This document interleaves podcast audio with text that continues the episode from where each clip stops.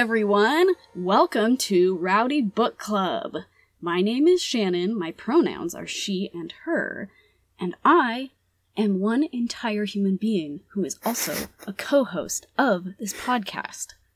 Yes, and hello, uh, welcome. My name is Michael. I am also an entire human being. My pronouns are he, him.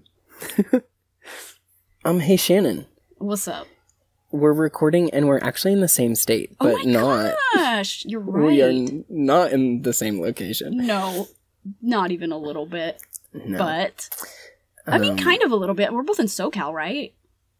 Yeah, I'm in Palm Springs. Um, it's very warm, and just so our listeners know, I am currently under two blankets to try and dampen all the sound of my nieces that are literally just running around and screaming. So, um, we're on a family vacay right now, super fun, but uh, it's very warm here, and again, under two blankets, so just Yes. sweating a little bit. It's And I'm still in the sweaty closet from last time. yes. Um, Shannon, what's new? Oh How's my gosh. Life is good. I mean, as good as anything is in 2021. But yeah, No, no, it's yeah. good. We're vibing. Um, how are you doing, Michael? Um, I'm doing great. Again, we're on vacation right now, so it's kind of nice. Uh, in order to prepare for this vacation, though, I did work just nightmare hours uh, to try and get things finished for my clients. One of my clients finally purchased all of their hardware and cabinets for their kitchen, and that's going to be installed in a few weeks. Nice. Uh, their projects in Maryland, so that's going to be super exciting. Uh, for anyone who listening who doesn't know, I'm an interior designer, so that's what I do. You know, for a job. This is what I do for fun. But okay, so a few things that I am currently obsessed with. So Yes, I will. please. I so I have three things that I'm really in love with this week, and I will name them in order from least obsessed to most obsessed. oh, So I if- like this. This is a good Yeah. way to order things. Yes. So the the first thing is this new anime I've been watching Oh called god. Kami-sama Kiss, and Ooh. it's about this girl. I think it's. Uh, I think it was made in like 2012 or something like that. So, um, it's this girl whose dad is, I think he like gambles away all their money or something. I don't know. So she's like homeless and then her dad's just like gone. So she goes to live at a shrine and she becomes like the god of this shrine and she gets a, f- a familiar that is like this silvered, silver haired, like beautiful fox man. And it's just ridiculous, but I love it. Nice. Um, yeah, so that's a, a big love. Also, have do you listen to Billie Eilish? Are you a big Billie oh, fan? you know, I feel like I listen to like one or two of her songs. I don't know. I should just listen to all her songs. It's just like as I like come across them on the internet, I'll like hear little bits of it. I'm like, "Oh, that sounds cool. I should listen to that whole song." And then I'm like, "Wow, this song is really good." So, Yeah. Um, well, she has a new album out, and there's a song on there called Oxytocin, and I'm obsessed with it. I just turn it on repeat at the gym, and yes. Here's the thing it's like the song that you need playing in the background of like seducing and assassinating a villain. Like, yes. it is, that is it the is only valid form of music. Uh, right. It is your like sexy, seductive catwalk, but like I'm also gonna take you out song, Yes. and it's awesome. Yeah. So that's number two, and number three on my things that I'm obsessed with is Pokemon Unite. Oh You- my gosh. Okay. well, do you actually know about this, or do I Um, need to explain? No, this? I know what it is in that like I watched a video essay about it that was fairly critical of it saying that it's essentially gambling for children. And it's like trying to give children a gambling addiction.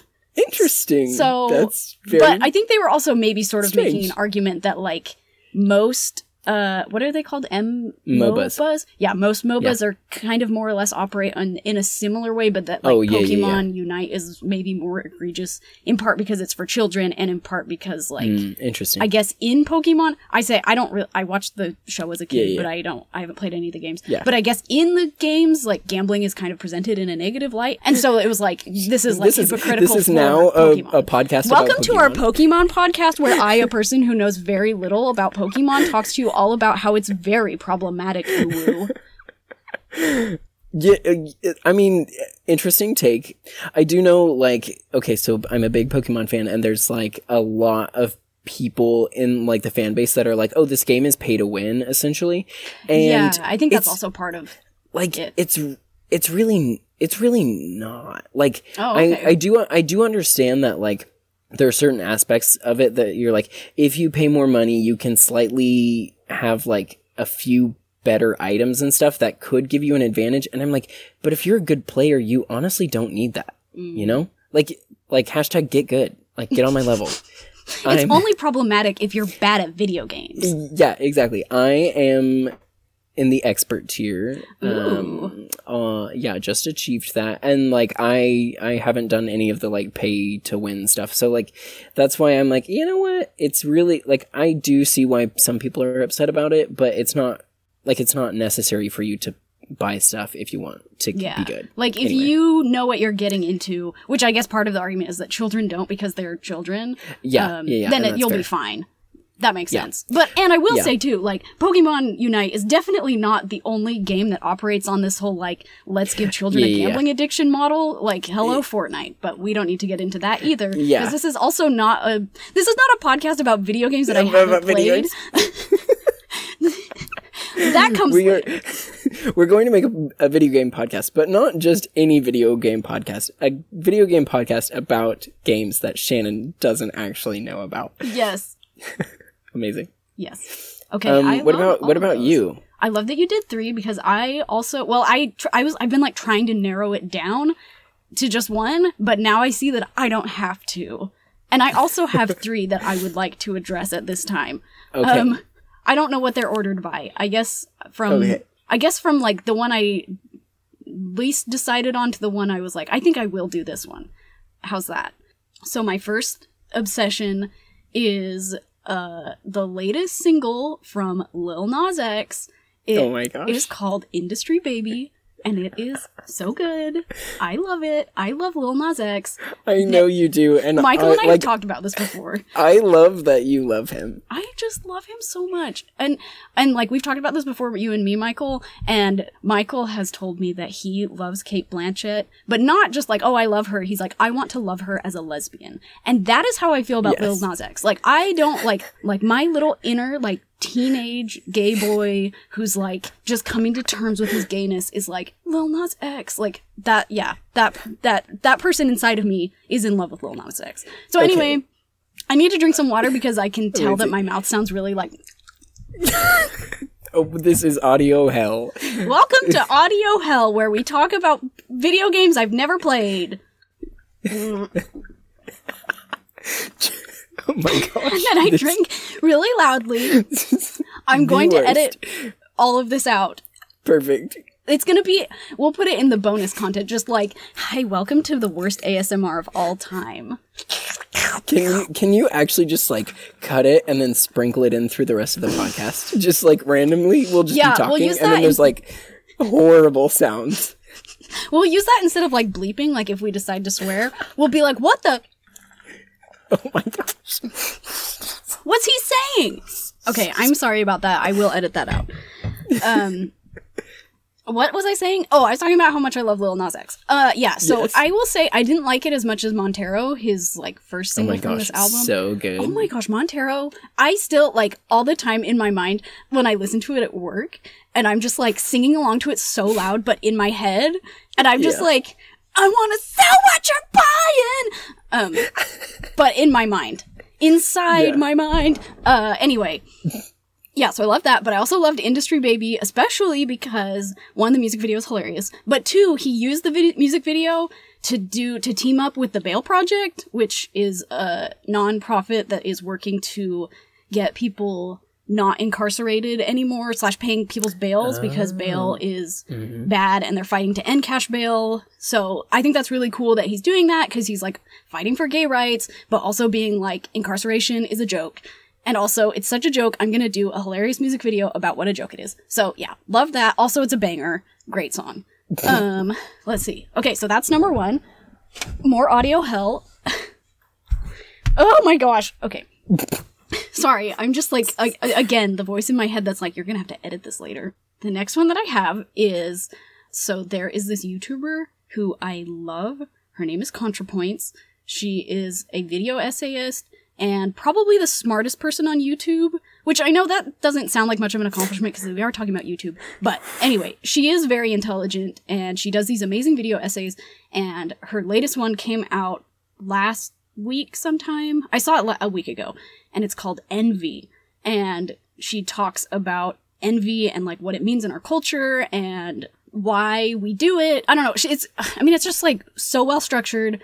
She does, she wears a bunch of costumes. The music is Oh. amazing. Like it is a presentation and I love it.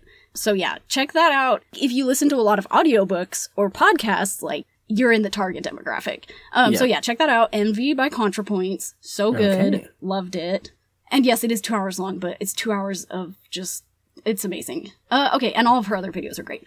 Okay, and then the last thing that I want to talk about is another podcast actually that I just discovered a couple weeks ago, and it is called Well, There's Your Problem. And it's a podcast about engineering disasters with slides. Oh, oh. And it's yeah, so it's on YouTube. Although I think you can listen to it as just a podcast. Like the slides mm-hmm. are pretty slow, like but they are beneficial. No, but anyway, so this podcast is these three people who have like the blackest senses of humor talking about these engineering disasters and it is just like I don't know. There's something about it that I guess to me is like really cathartic because sometimes it's like, especially because like, I don't know, we just like know so much about all these terrible things that are happening all over the world and you feel like you just have to be like, oh no, and like really upset all the time, which like is fair and you should. But like this podcast, I feel like they've just like gone past the point of like being able to care and it's just sort of like this like just this like very dark sense of humor about Yeah. these terrible things that happen.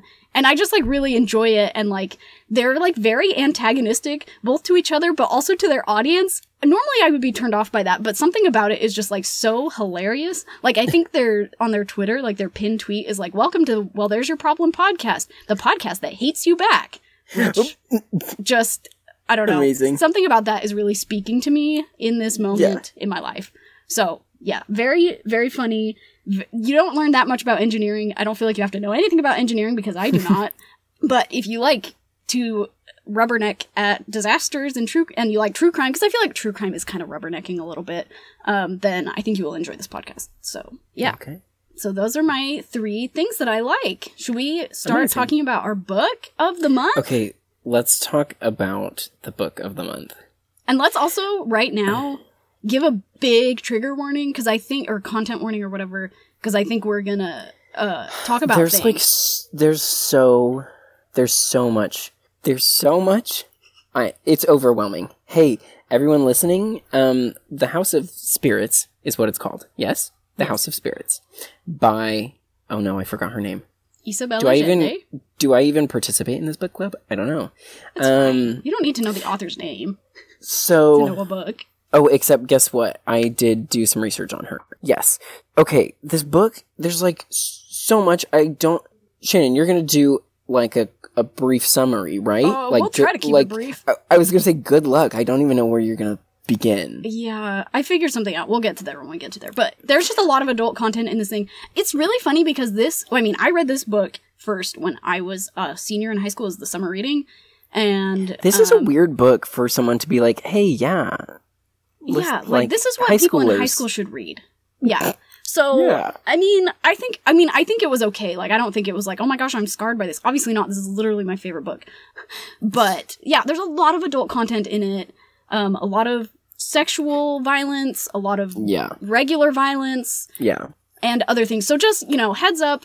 Um, Okay, okay. But yeah, but I'm, I'm assuming that whatever we're going to listen to next month will be a little lighter and hopefully not have to be like. I mean, because like last month it was like, oh my gosh, this book Uh, yeah. has content, um, and this Yeah. book And then this Is worse. this book has even more. Yeah. it has a lot more content. Yeah. So I'm really sorry, everyone. We're, we'll do something light eventually, hopefully next month. But yeah, so okay, so content warning out of the way. We are reading House of the Spirits by Isabel Allende. Oh, I guess this is not really a content warning as such, but I'm just gonna say, uh, so this this book is originally in Spanish. It takes place in Latin America, Chile, but I don't. I make no promises about my ability to consistently pronounce the names of the characters correctly in Spanish. I speak Spanish, um, or I don't really speak Spanish. It was my first language. but I don't really speak it anymore. Oh my gosh, I totally forgot that. I know, it's so weird. I, I, I feel like my brain also forgot that. Would be nice if I could still speak Spanish, wouldn't it? Anyway, yeah, so I'm just gonna say that if that bothers you hearing me like say like a very gringo pronunciation of Spanish words, uh, I am sorry. I will try to not do that, but no promises. Um, Michael, do you have a similar anything you want to say about that? I know Yeah. you speak Spanish. Okay, so I do speak Spanish, but like it has been a hot minute since I like practice it, and I I know my accent is terrible. So, you know what? Don't at me, y'all.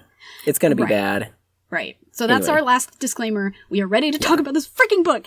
We're 20 Yes. minutes into the podcast. Oh my Yes. gosh. I will cut it Um, down though. Okay, so where are we starting? Do you want to start with like a little summary for everyone? Sure. I will Okay. attempt that. Um, okay, so I figured that the best way to do this is to just kind of go through each of the important characters in this because it's not it's not really a traditional like three act structure sort of story. Uh, Yeah, no, not at all. Um, so I will talk about everything that happens in this book. Well, no, I won't. I will try to briefly summarize. Oh my gosh, my table is moving around. Okay, I will try to briefly summarize things as best I can. Also, obviously, spoilers at this point on. So, House of the Spirits follows three generations of this wealthy upper class family in Chile, kind of throughout the 20th century. And it starts with a character, Clara, who is, I think, at the beginning of the book, she's like four or five years old. She's a little kid. And so she is, I w- she's in the, mo- in the book through like the first like two thirds, I would say. Um, and she is kind of, I would say like the anchor character of this family. And, you know, it kind of starts with her. Um, okay, so Clara, the thing about Clara that you need to know is that she is clairvoyant. She can do magic. Well, not really magic. It's more like, like psychic stuff. Um, and she's Yeah, also, like be- psychic yeah, essentially. Um, she can do like tele- telepathy. telepathy, and she can talk to ghosts. And She can talk to ghosts. I don't think. Wait, what is mm-hmm. telepathy? Is that the one where you talk to other people's brains? I guess she does that a little bit. She can Yeah, move stuff yeah, with her she's mind. Telekine- yeah, she's telekinetic, and she and she can also sort of do some mind speech stuff. yeah, and also she talks to ghosts, which is kind of where the name of the book comes from. Um, and but because of that, she's kind of like only semi like in the world. Like she's kind of like vibing and just like kind of out there. So she's just like kind of goes through life, kind of just like in a dreamlike state in some ways, which is good because I think it's the only way her marriage survived, even somewhat. And that's because she's married to this guy whose name is Esteban Trueba, and he is the worst Yep, ever the actual worst. Human. objectively. He sucks.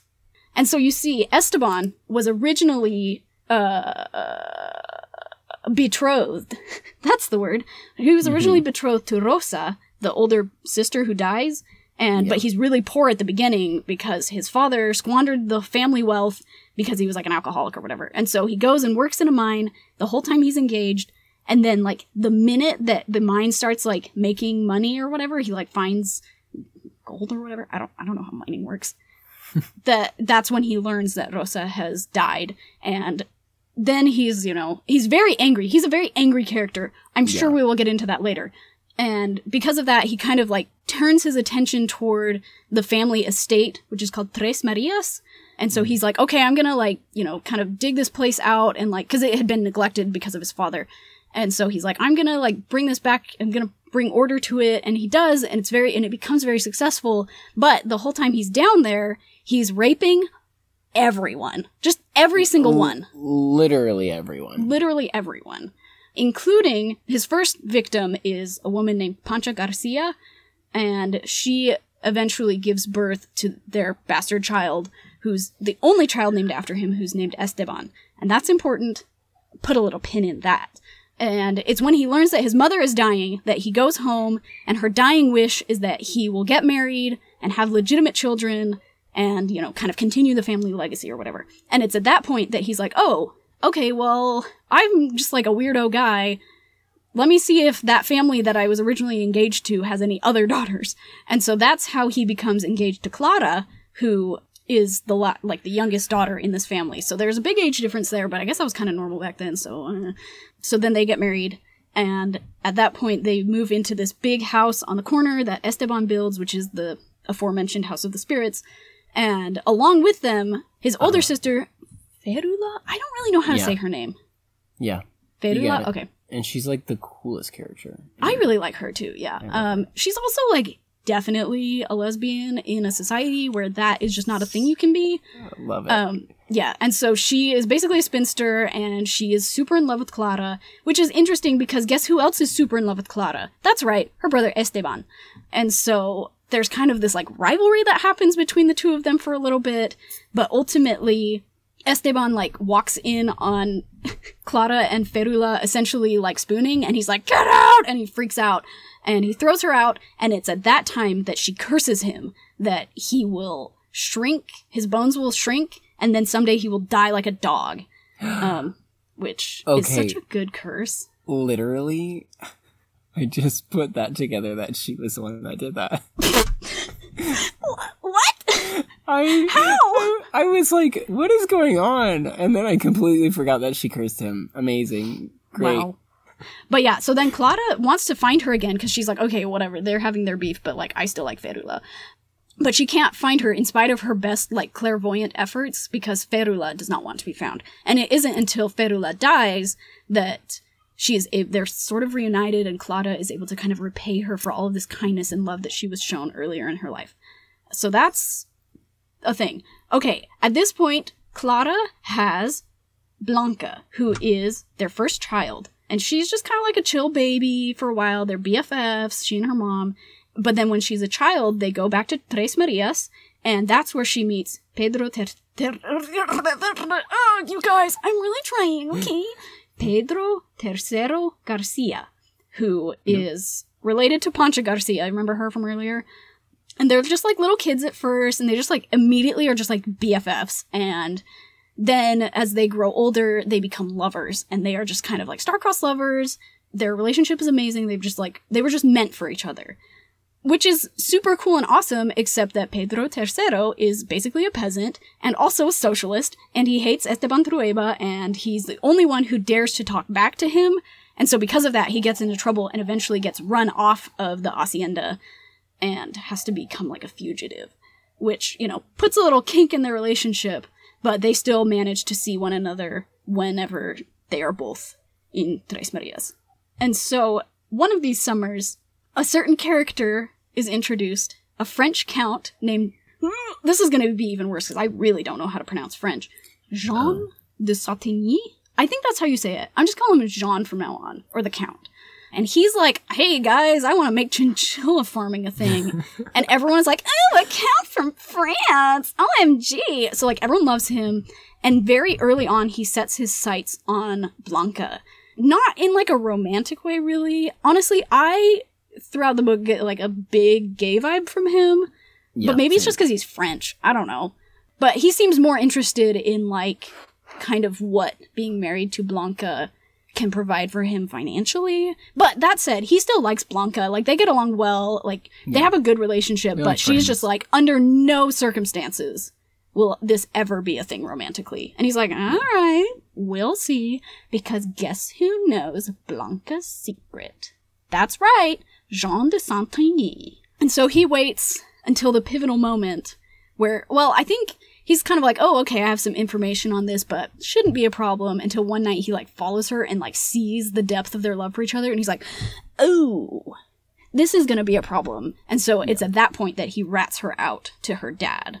And Esteban Trueba, being the worst human being of all time, loses it. And it's at that point that his. Oh, oh, there's also a big earthquake, and Esteban gets like really injured. This happens before this. He this. gets crushed. Okay, all of his bones are was, broken.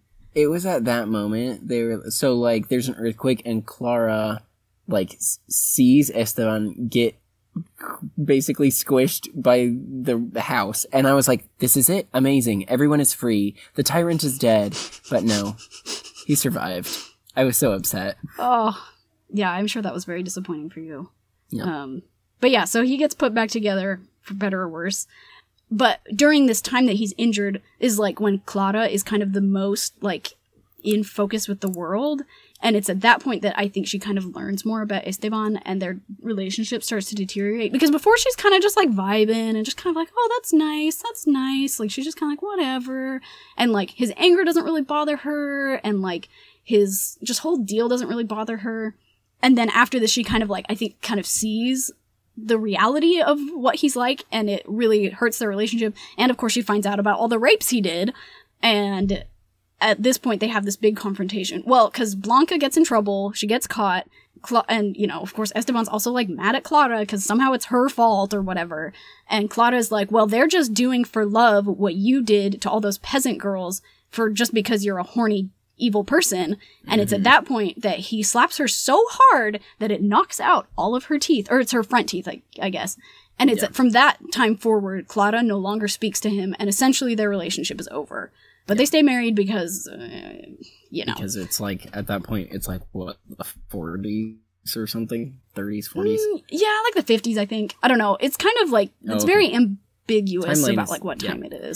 the 50s, I think. I don't know. It's kind of like, it's okay. very ambiguous Timeline about is- like what yeah. time it is. but it's that point in time where you're like oh yeah you stay with someone even though you're unhappy because i don't know Yeah. Uh, It was a different time, a worse Yeah. time. And so because of that, Blanca and Pedro Tercero can't be together anymore. And Esteban decides to get his revenge on Pedro. Like he plan he's like, I am going to murder this kid. And but no one will show him where he is because everyone loves Pedro Tercero. Oh my gosh, Pedro Tercero, is that any better? Pe- his name is really hard for me to say. Gosh, I'm so white. Pedro Tercero. Can I just call him PT? Is that okay? pt yeah call him pt Or Pedro T? Okay, Or I'm just gonna call him something. like pedro the third Oh yeah, Like, just Pedro. get, just just get like real white Oh my gosh, what if I call him Pedro? pedro 3? the third Um. Yeah. Okay, yeah, we'll do something. But everyone loves him, and so they're all like, no, none of them want to help Esteban because they know that he's g- gonna kill him. And his father even like leaves the hacienda, and we never see him again because he's just like, oh, I don't want to, I don't want to be here when you find my son. Essentially, is what he says. And ultimately, the person who helps him find Pedro is his grandson from the bastard relationship from the rape, who's Esteban Garcia the second, who is his grandson. But he doesn't know that it's his grandson.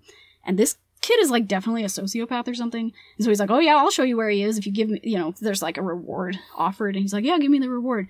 And so they go up and they find Pedro the third. He's hiding out and he's asleep. And Esteban like sneaks up on him and then he cuts off three of his fingers. Obviously, he was trying to kill him, but then Pedro was able to escape.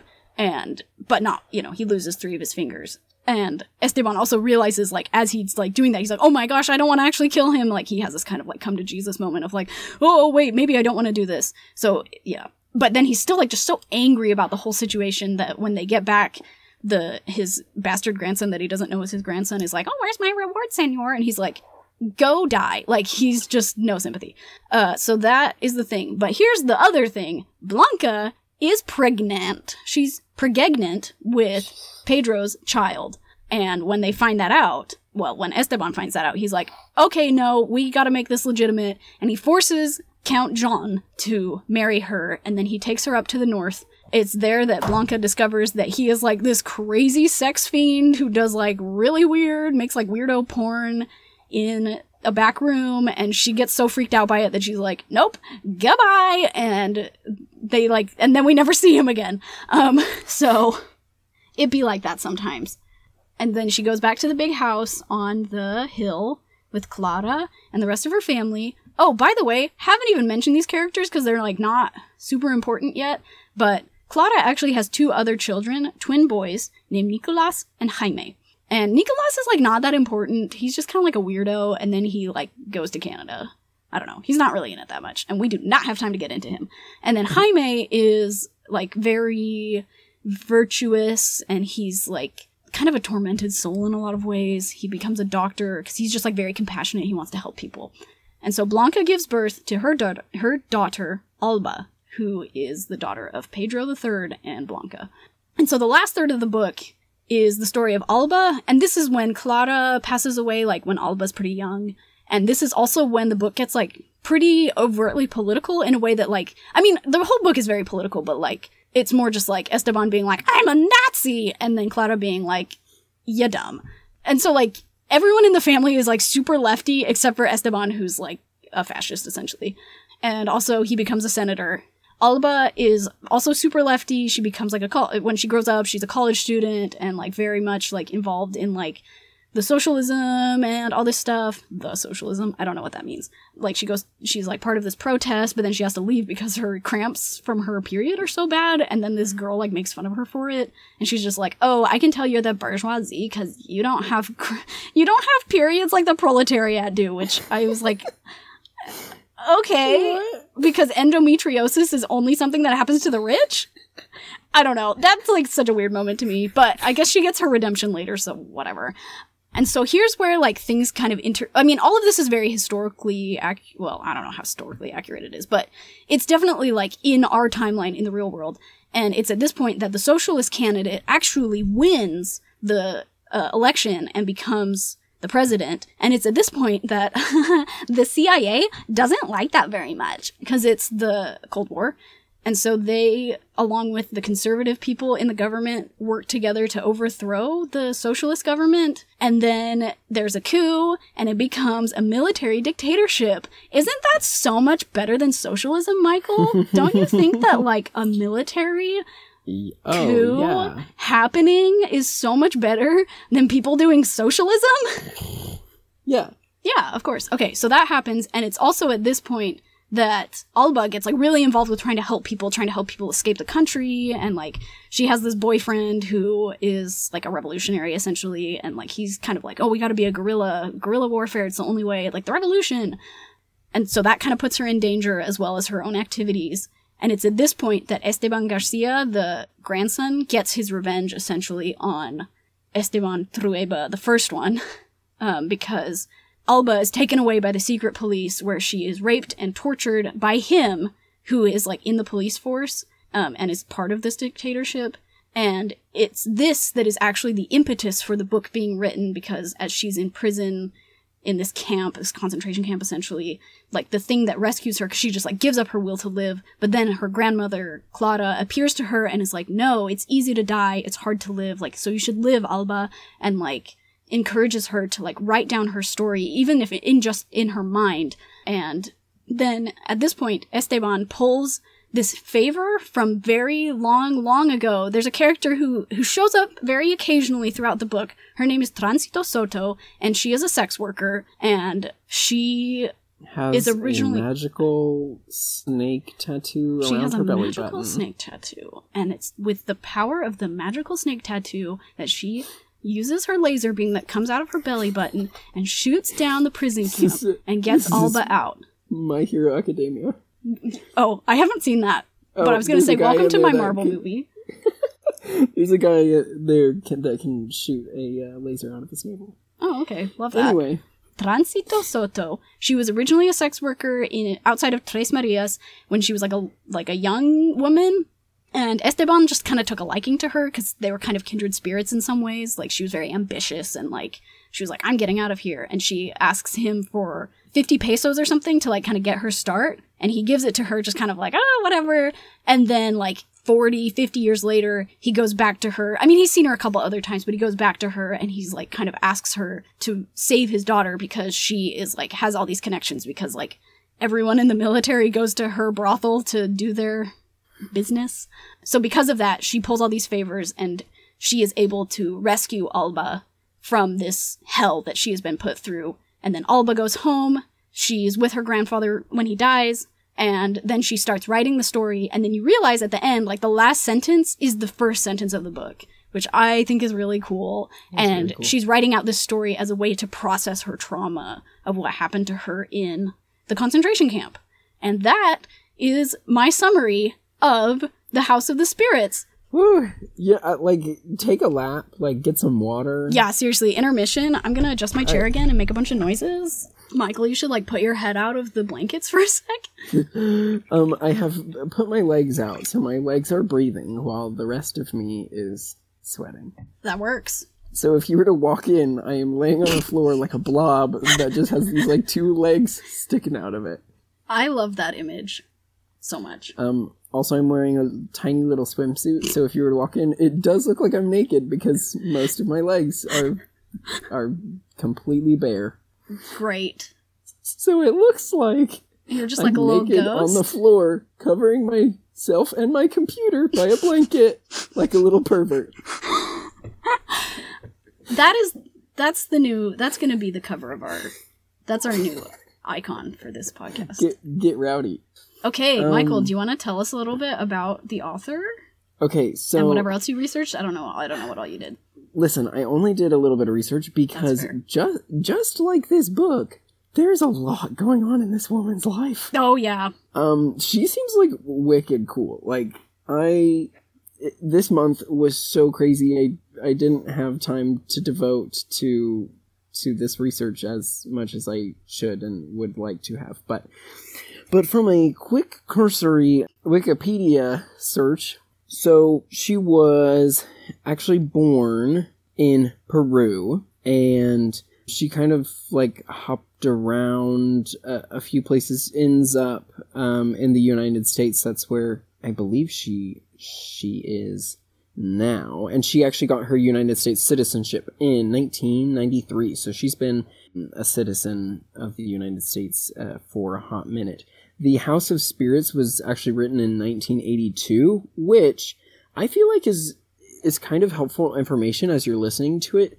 yes. to think like okay what's happening in the 80s uh, like late 70s early 80s that is kind of like her mindset to write these things which just just saying that hopping back to the like french count that you were like i kind of get gay vibes from him. I did too and then i thought okay think of someone in the early 80s writing in a gay character. Like how would they like how would they write a gay mm. character? And like and and obviously i am not this author. I'm just putting you know my own spin on things. So this could be completely inaccurate but like in that time period you see a lot of like oh this person is gay we're not going to say it but we are going to tell you that they wear really nice shoes and really nice clothes and they're like really finicky about like their appearance and that's how you know that they're gay you know so little things like that like knowing that the time period that this book was written, you're like, ooh, like I feel like I understand this character more. I feel like I understand her point of view a little bit more. Anyway, so again, there's a lot of stuff um, in her life. Her father was cousin to Salvador Allende, who was the president of Chile from 1970 to 1973. So her dad's cousin was overthrown in a coup, and then her mother and her stepfather were like almost assassinated, and she was actually like receiving death threats and stuff like that, and she ended up fleeing to Venezuela. But she, it says that she was like arranging safe passage for people on quote unquote wanted lists. So she was like, as you were reading things about her, you're like, ooh, I see a lot of that in the characters in Mhm. in this book. So Yeah. This book is like cool. very autobiographical. Like I don't think it's like perfectly so, but like yeah, th- yeah, there's a lot of like her life that is definitely in this. yeah, and super cool.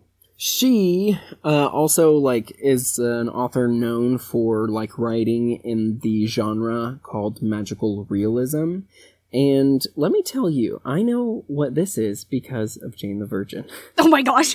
Have That you seen Jane the Virgin? I love that. No, I have not seen that, but I love that that is your source of knowledge for magical realism. Oh, one yes, one thousand percent. Because so Jane is an author, and she writes in magical realism, and so in Jane the Virgin, like there will, there's a narrator to the entire story, and like the genre of magical realism for anyone who i hasn't seen Jane the Virgin um, and doesn't know what it is, it's not like fantasy. Like there's not like it's not like Harry Potter. There's not wizards and dragons and stuff like that. But Sadly, it's there like is no serpent laser belly button. there is no I made actual that laser part belly. up. we tricked you. But but it's like realism in the sense that you're like oh yeah this is just kind of like a normal story about normal people. But the magical part comes from like this extreme hyperbole of like just you're like okay this this thing wouldn't really happen in real life. You know like this thing might happen in real life but it's just like blown out of proportion. Oh, and like weird stuff happens like the uh, Rosa was like a mermaid. Like I didn't even really understand that she like was a mermaid. She's just an anime this- protagonist. She was an anime protagonist because she had green hair and yellow eyes and whatever. And then there's like this dog. Too anime for this world. then there's this dog that Clara had that was like murdered during her like engagement party or something like that. And they keep saying they're like, oh, the dog is as big as a horse and it has alligator talons. And like, that's the magical realism that like everything is just like super like exaggerated. Also, So, like um, people being psychic and stuff like that, and it's just sort Oh, of like yeah. accepted. Like, n- Yeah, like yeah. no one's like, that's not real. There's no psychics. It's just like, yeah, she's clairvoyant. She's gonna predict when the earthquakes happen. Like, this is just an accepted reality of our lives. Yeah. Um, anyway, so that is what Isabel Allende is like known for. So that's what that, this book is, and um, that's kind of my little tidbit about the author. She seems way cool. Go read more about her because there's a lot that I didn't even sort of touch. So, do you want to talk about any particular parts or things that just fired you up or things that you want to get rowdy about? Because Oh my gosh. So many things to get rowdy about. Yes, there are lots of things to talk about. I will say, like, it's funny because, like, as you were reading it, you, like, messaged me and you were like, I see why you like this book. It's because there's lesbians in it. And that was funny because when my husband read the book, he was like, I see why you like this book. It's so political oh, and or like he's he's like it's so like leftist and i Yeah. and i'm and like i will say to both you and him i'm like yes i do like this book for those reasons but actually the reason why i love this book is not so much that i mean it is all those things but like what like drew me into it the first time when i read it for high school summer reading was well one it's just like i really enjoy the style but there's something about the way that it's like structured that I really enjoy. I love the voice. I love there's I don't know. I feel like I don't know why, but like omniscient narrators are like not very popular. I feel like maybe I don't know. Maybe they are. I feel like I mm-hmm. don't encounter them very often, but I love omniscient narrator narrators, and I love throughout the book. It's like the book almost like spoils itself. And I really Yeah. love that. I feel like you don't see that very often. Maybe again because you don't have like omniscient narrators who are like that'll be important later because like usually it's like they're in the characters just in their own head and they don't know if it's going to be important later. And so I just love like this whole like kind of frame and then especially like at the end you discover that the the sort of like omniscient narrator is actually Alba the whole time and Yeah. that like which like the- makes sense why she kn- knew everything that happened. Right, right. That she's like, oh, let me recount to you what happens. Mm-hmm. And so, and I just love that. And I think that is kind of a thing in, well, I know it's a thing in her writing. I know it's also a thing in the writing of Gabriel Garcia Marquez, who wrote A Hundred Years of Solitude. That's, I think, his like most well known book. And, and actually House of the Spirits is very much like inspired by that.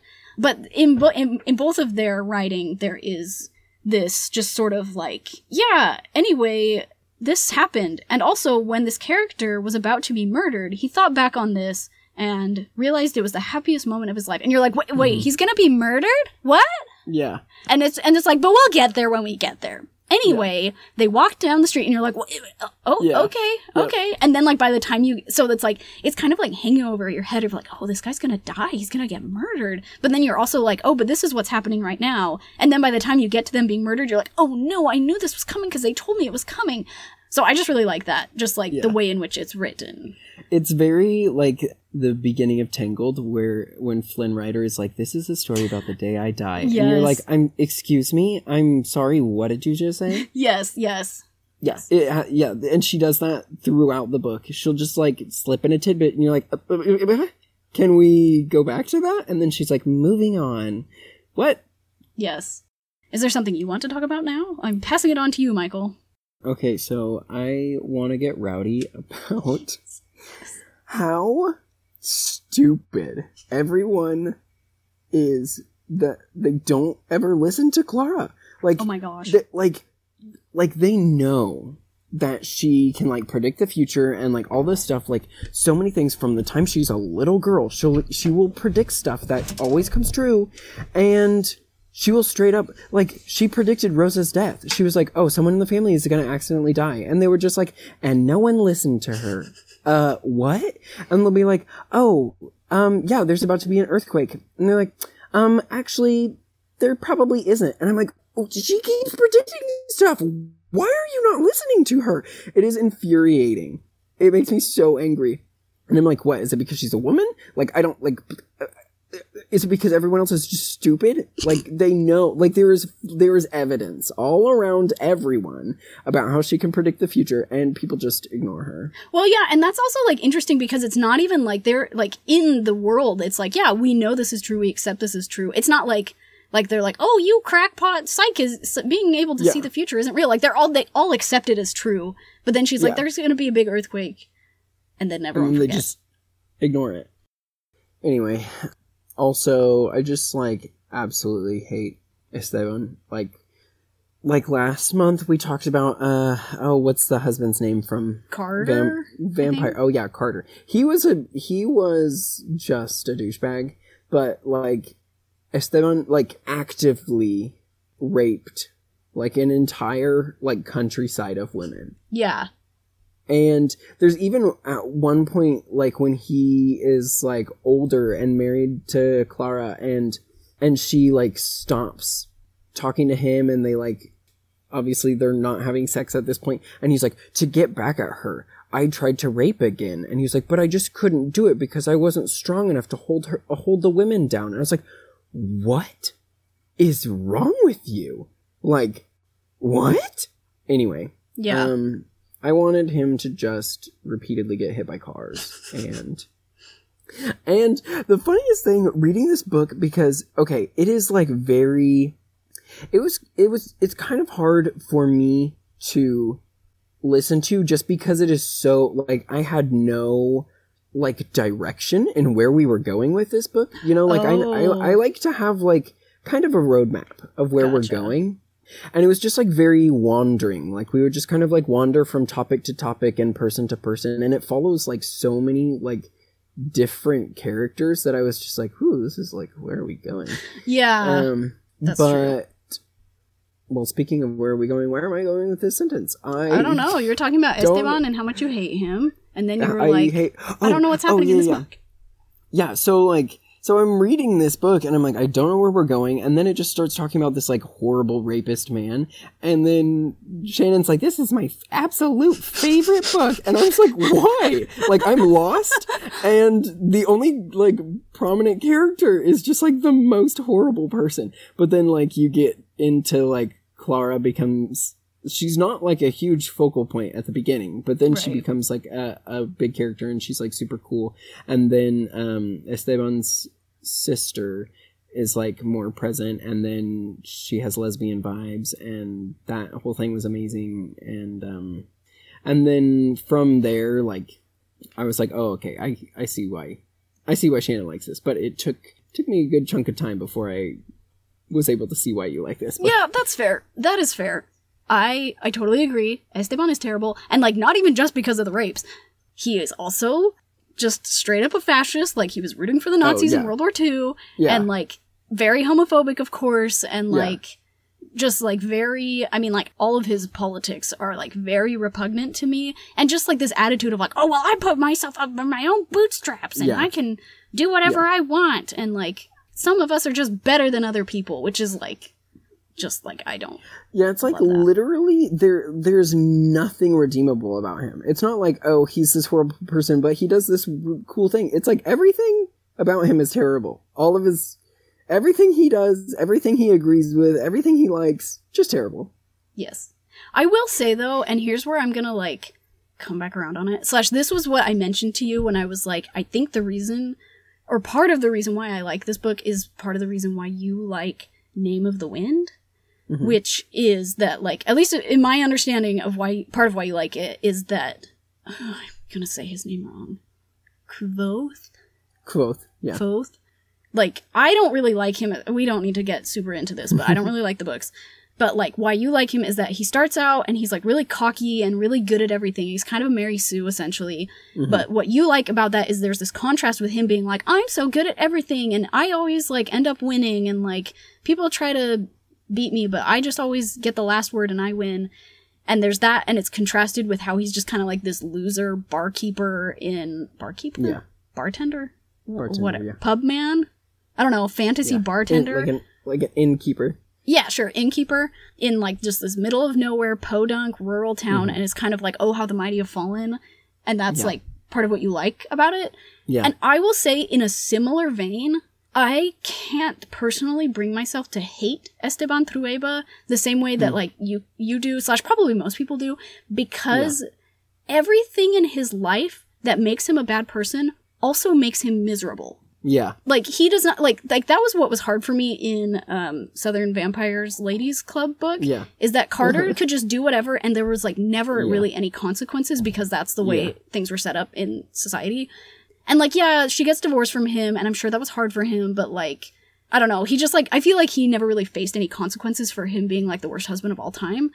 But like Esteban just throughout the book, he's angry, he's terrible to everyone, and it just makes him miserable. It doesn't make Yeah. him happy. It doesn't like like he faces consequences for his terrible actions and like yeah, he doesn't really change except for maybe I think at the end he kind of softens. Hmm. But the thing about it is that there is kind of this like symmetry of like he goes around and rapes all of these women and the fruit of that is that eventually his granddaughter the only thing that he really cares about at that point in his life. Like it's worse what happens to her having happened to her than like him having Yeah. had some sort of retribution because like, you know, when someone you love is hurt that that hurts you more than if you were hurt in a lot of ways.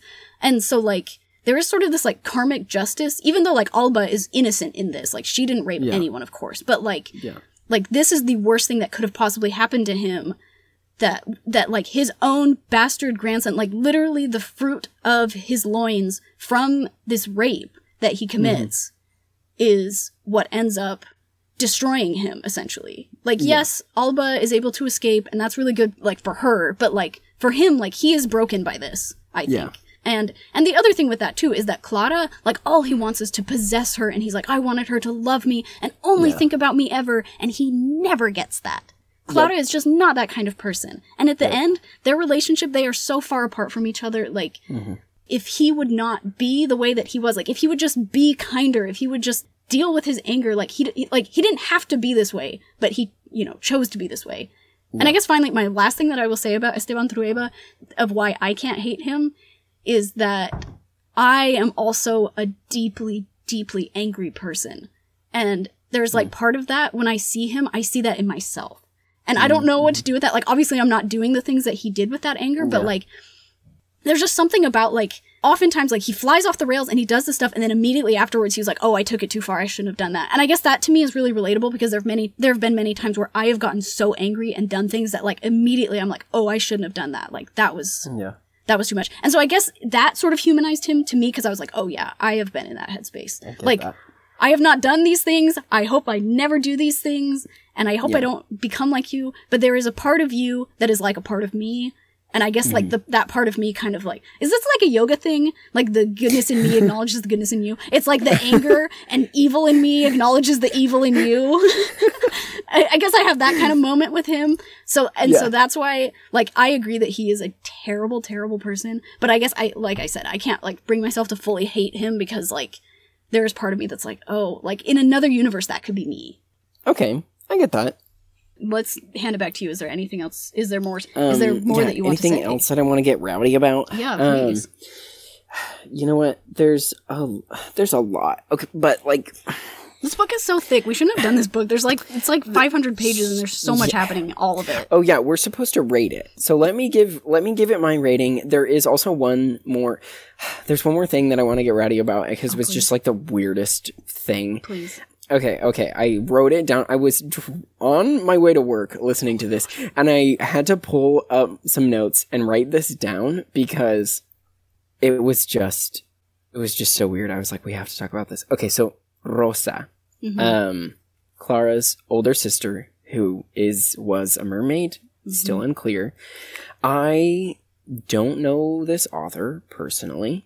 Um, there were a, there were a few things that I so for people listening to this, I served an LDS mission in Argentina in Buenos Aires, and they so pe- people in Buenos Aires are a lot lighter skinned than some other Latinos, and they like take pride in that, and they would like it's not uncommon for them to like refer to like someone in the family who's darker skinned than someone else as like the like oh the little black one. Like they like it is very common to to make that distinction of like, oh, that person is darker than me, or like they would, for some reason, a lot of Argentine people are like super racist against Bolivians. They would call them like, oh, those indios. And like you see that, that written in this book, like, oh, those indios, like those,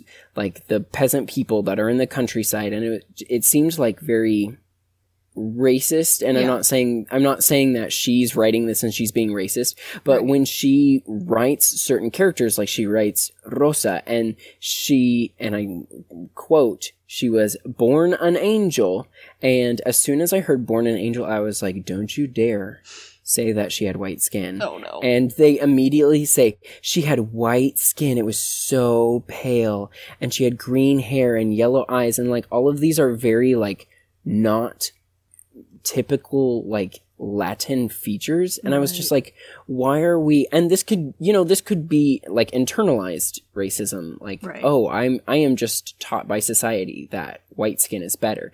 But I had a problem with that.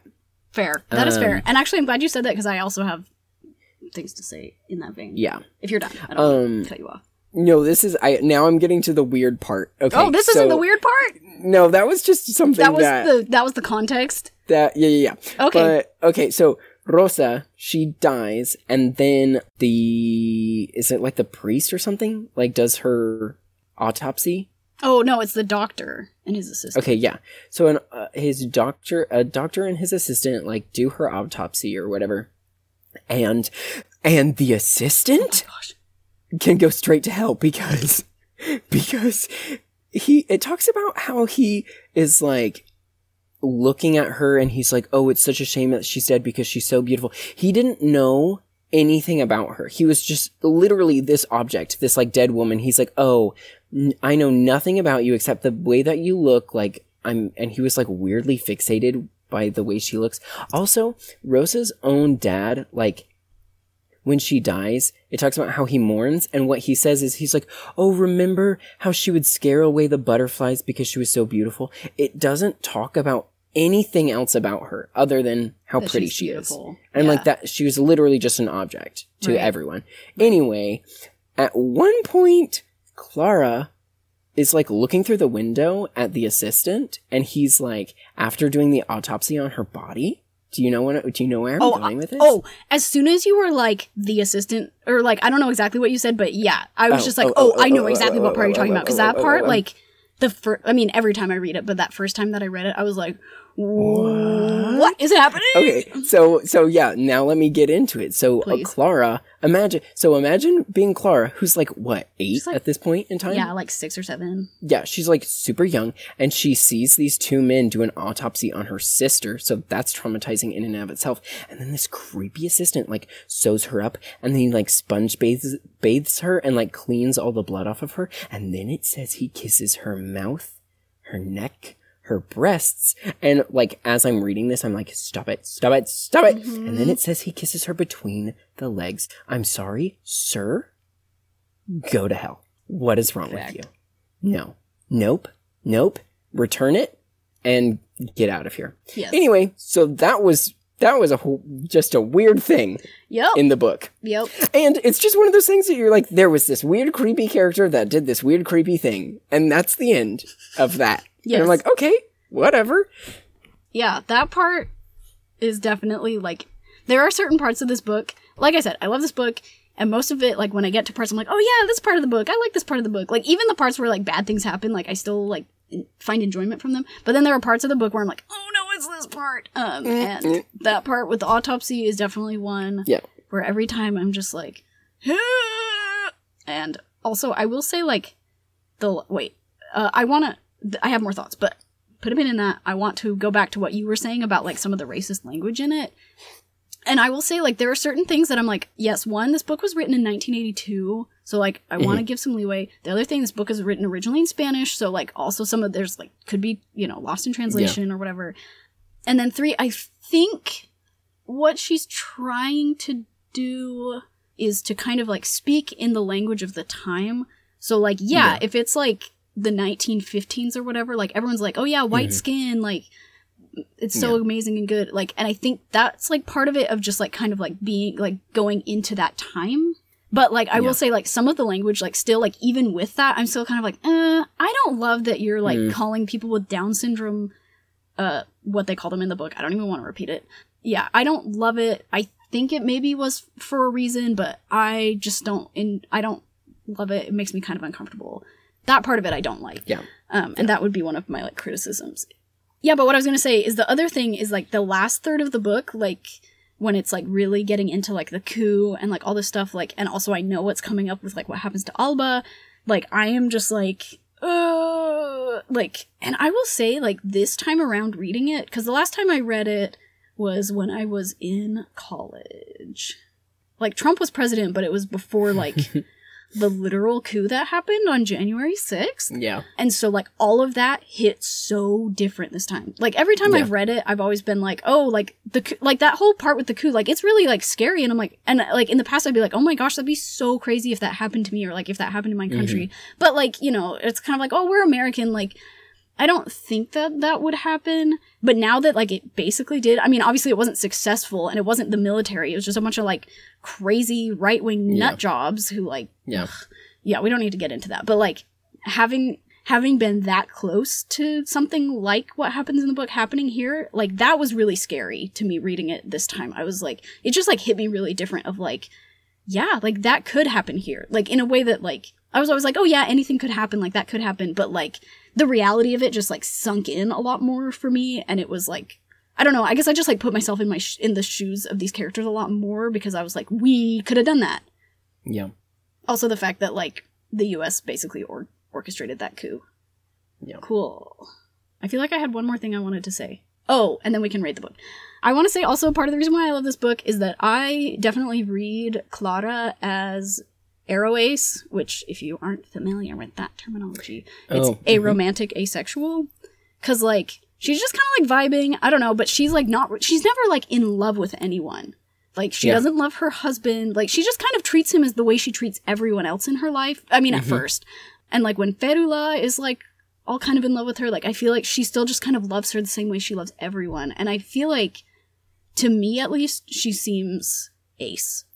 Yeah. So yeah, and I don't know if that's really what the author intended, but like that's definitely like my reading of it, and so I like even if that wasn't the intention, I feel kind of represented by it. So yeah, I just think that's cool, and it kind of helps balance out that like everyone else in the book is like very horny. yes. yes.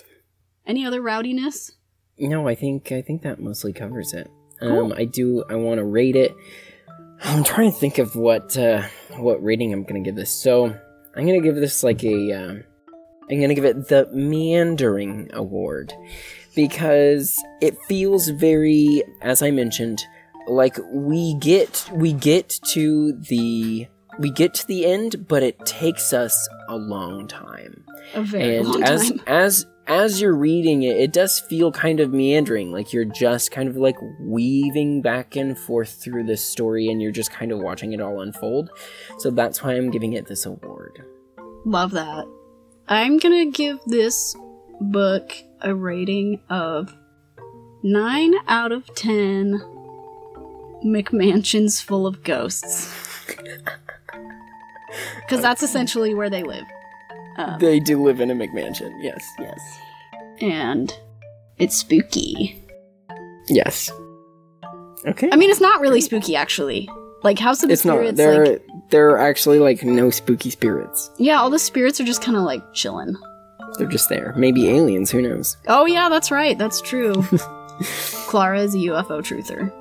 Okay should we announce next Yes. month's I'm very excited to learn who- what this book is because I don't even know what it is. We don't. We don't even. Yeah, it's such a surprise. Okay, so I promise I will. F- I will do some research and I will find a very good romance no- novel that we will read in the future. Heck this yeah. month is not that month, but so I don't know how this book is. I've never had someone recommend this to me, so it might be terrible. And I'm, I'm excited for that. It's a it is. good contrast to like me being like, this is my favorite book ever. Yeah. Um. So this book is called "The Once and Future Witches" Ooh. by by Alix E. Harrow or Harrow. So that will be our next month's reading. Remember, of course, that fascism is a loser ideology, and we will see you next month. Goodbye. Bye.